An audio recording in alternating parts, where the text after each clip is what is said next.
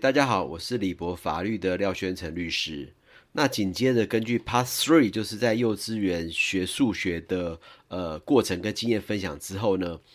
那我现在在讨论就下一个阶段，就是说为什么 Sean 当初会选择台北欧洲学校的德语部，那作为他就是小学、中学，以甚至到高中的一个过程。那当然他现在是呃 H One，就是升了高中一年级。那我跟大家分享，为什么当时我们会选择呃台北欧洲学校德语部作为他呃就是说幼稚园之后的开始。我想蛮多家长呢，其实在于小朋友就是大班的时候，其实都还蛮焦虑，就是说呃你是念全美语的幼稚园以后，你下一步上小学应该要念呃国内的小学，或者是双语小学，或甚至是呃国际学校呢？我想当初我跟大家一样，也都有这样子一个呃想法跟历程啊。那其实一开始的时候，我们其实呃并没有设定说一定要念国际学校或双语学校，或者是国内小学。那当然，我们那时候就是户籍就是可以念呃台北市的敦化国小。那我想大家都知道，敦化国小也算是一个满额的小学，所以呃基于我们可以念敦化国小这个这个这个起点，那。我们当时就考虑说，诶，那我应该要去念，呃，国际学校呢，还是双语学校？那因为呃，像其实在念幼稚园的时候是提早入学，他是当年度的年尾的小孩子，所以其实他的呃幼稚园大班毕业以后，呃，因为年纪的关系，他也没有办法马上去念呃小学，就说换个角度想说，他必须再去念一次幼稚园大班。那基于这个起点呢，我就想说，呃，那这样好了。我们就去试试看，先念呃国际学校。那因为国际学校反正也是要从大班开始念。那如果国际学校它适应良好，我们就继续再念国际学校。那如果觉得诶不是很适应良好的话，那可能就小学的时候再回来进入到呃双语的体系、双语学校体系，或甚至是呃公立小学的体系。那我觉得这个就是当初因为年纪的关系，所以我们有这样子的一个呃选择啦。那一方面就是说，呃，他同呃幼稚园同学也都毕业了，也去念小学了。那如果他没有换一个地方去学的话，对他而言，他可能会觉得说，诶，为什么他的同学都去念念另外一个新的学校，而他还在原来幼稚园继续就读？那基于这个原因呢，呃，因为我们不是美国籍，所以没办法去念美国学校，所以我们一开始就锁定，那我们就是念呃台北欧洲学校的呃英语部。坦白说，那个时间点我还不知道。台北欧洲学校是有分英语部、德语部跟法语部这三个不同的呃呃 section，以及不同的教育体系。那也因为阴错阳差呢，就是那时候 ICRT 就有针对呃 German section，就德语部有呃 School Opening Day。那基于这样子呢，我就去报名参加，然后去看到底这个德文的德语的教育体系是如何。那当然，呃，为什么会对于德语的教育呃会有一个会有一个应该说会有兴趣呢，其实也许跟我过去的工作内容也有很大的关系。那就像我之前提到的，呃，我是在香港的银香港那边的银行上班。那其实我最主要服务的机关机构是呃瑞士信贷银行跟瑞士银行。那也是最近瑞士银行要去并购瑞士信贷银行，那这两个都是我的老东家。那因为瑞士银行跟瑞士信贷银行呢，其实他们都是呃瑞士的银行嘛。那瑞士最主要是以德语为主，那所以我的同事里面其实也有蛮多是瑞士人以及德国人的。那在跟他们工作的过程中呢，那我发现说，诶，他们的英文的水准都很高，而且都是基本上都接近母语的水准。所以有时候你不会，如果没有去细问，你也不知道他是瑞士人或者是德国人。那从那时候我就觉得说，诶，在欧洲的学习的过程中，也许英文也是他们的一个主要语言。那即使去念德国学校，那他的英文应该也不会有太大的一个障碍或问题。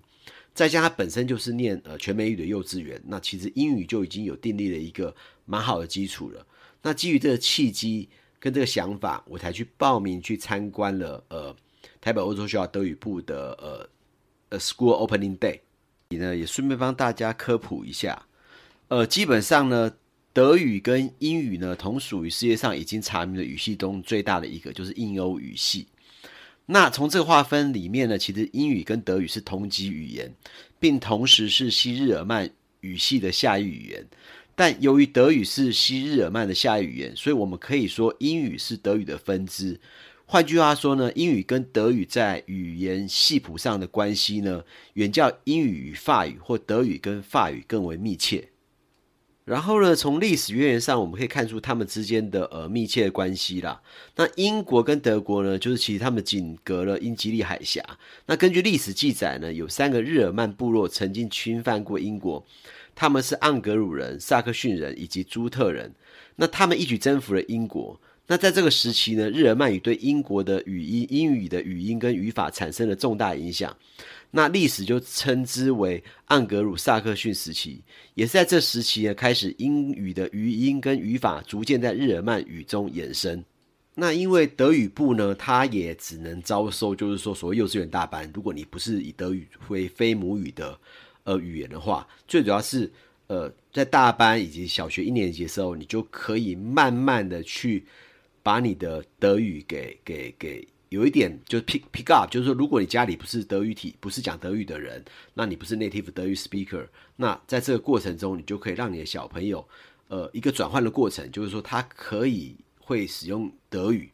那因为从上念呃幼稚园在全美语环境，我就发现说，其实如果你给他这个环境的话。即使你家里不是母语的，呃，就是英语母语或德语母语为主的人，其实小孩在上学的过程中，其实就可以呃慢慢的学会这个语文的发音，以及学学会这个语文的使用。那基于上述原因呢，我就去参加 Opening Day，然后去了解他整个就是说从呃 Fact Zero 就是从大班到之后整个升学的状况。那我就决定说，哎，那。让 Sean 在 Fact Zero 就是大班再念一次，就是去呃台北欧洲学校德语部就读。那我大概跟大家介绍一下，就是说德语部它的一些课程的内容啦。那当然这也是从那个呃台北欧洲学校德语部的官网上去去摘录出来跟大家去分享的。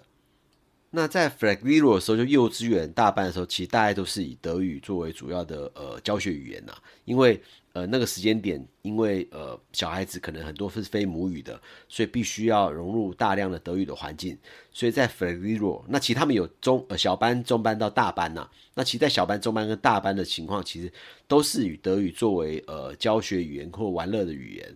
那当然，在这样的环境之下，小孩是边学边玩，透过玩的方式去学德语，那他的德语可能就可以呃学习比较快。那进入正式所谓的呃念书的阶段呢，其实最主要是在呃小学一年级到四年级。那当然，在一年级到四年级的情况之下，大部分的语言，呃，不管你是呃德语啊、数学啊，或者艺术或音乐部分，那大概其实当然都是以德语作为教学语言呐、啊。那当然在，在除了以德语作为教学语言以外呢，他们还是有英文课以及呃中文课。那在小学一年级的时候呢，就是有呃二点五个小时的呃英文跟二点五个小时的中文，就每一周啊。那在呃二年级的时候呢，就会有二点五个小时的英文跟三点五个小时的中文。那在三年级跟四年级的时候呢，呃就有三个小时的英文跟三点五个小时的中文。所以基本上在小学一到四年级的时候呢。他除了要学德语以外，他还有英文课以及中文课。那我想家长听到上面那一段，会觉得说：“诶，为什么小学一年到四年级，呃，中文的时间似乎比英文还要多？”其实大家不太需要担心，因为在德国的教育体系里面呢，呃，英文是 first foreign language，就英语是第一的外国语言，所以他到五年级的时候呢，他的英文课就会变成呃六个小时。然后中文课就会下降成四个小时。那在六年、七年级跟八年级的时候呢，英文课还是维持在六十六个小时。那这时候呢，你就可以选择你的小朋友要上中文课，还是要上法文课。如果你选择上中文课的话，你的中文课还是会有四个小时。那如果你选法文课的话呢，就不会有呃学中文课的的时间了，你就变成那四个小时变成学法文课。所以，那以上为主啦，Sean 基本上他就是学法文，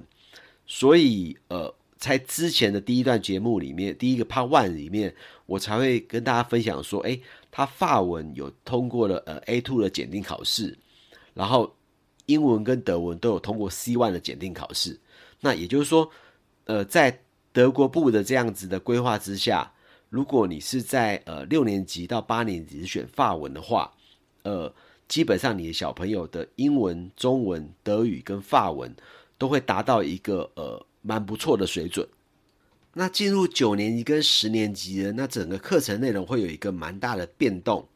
那这个变动来自于就是说，他会呃从德国部混入到英国部，也就是他 H one 跟 H two 会跟英国部的呃同学一起混合上课。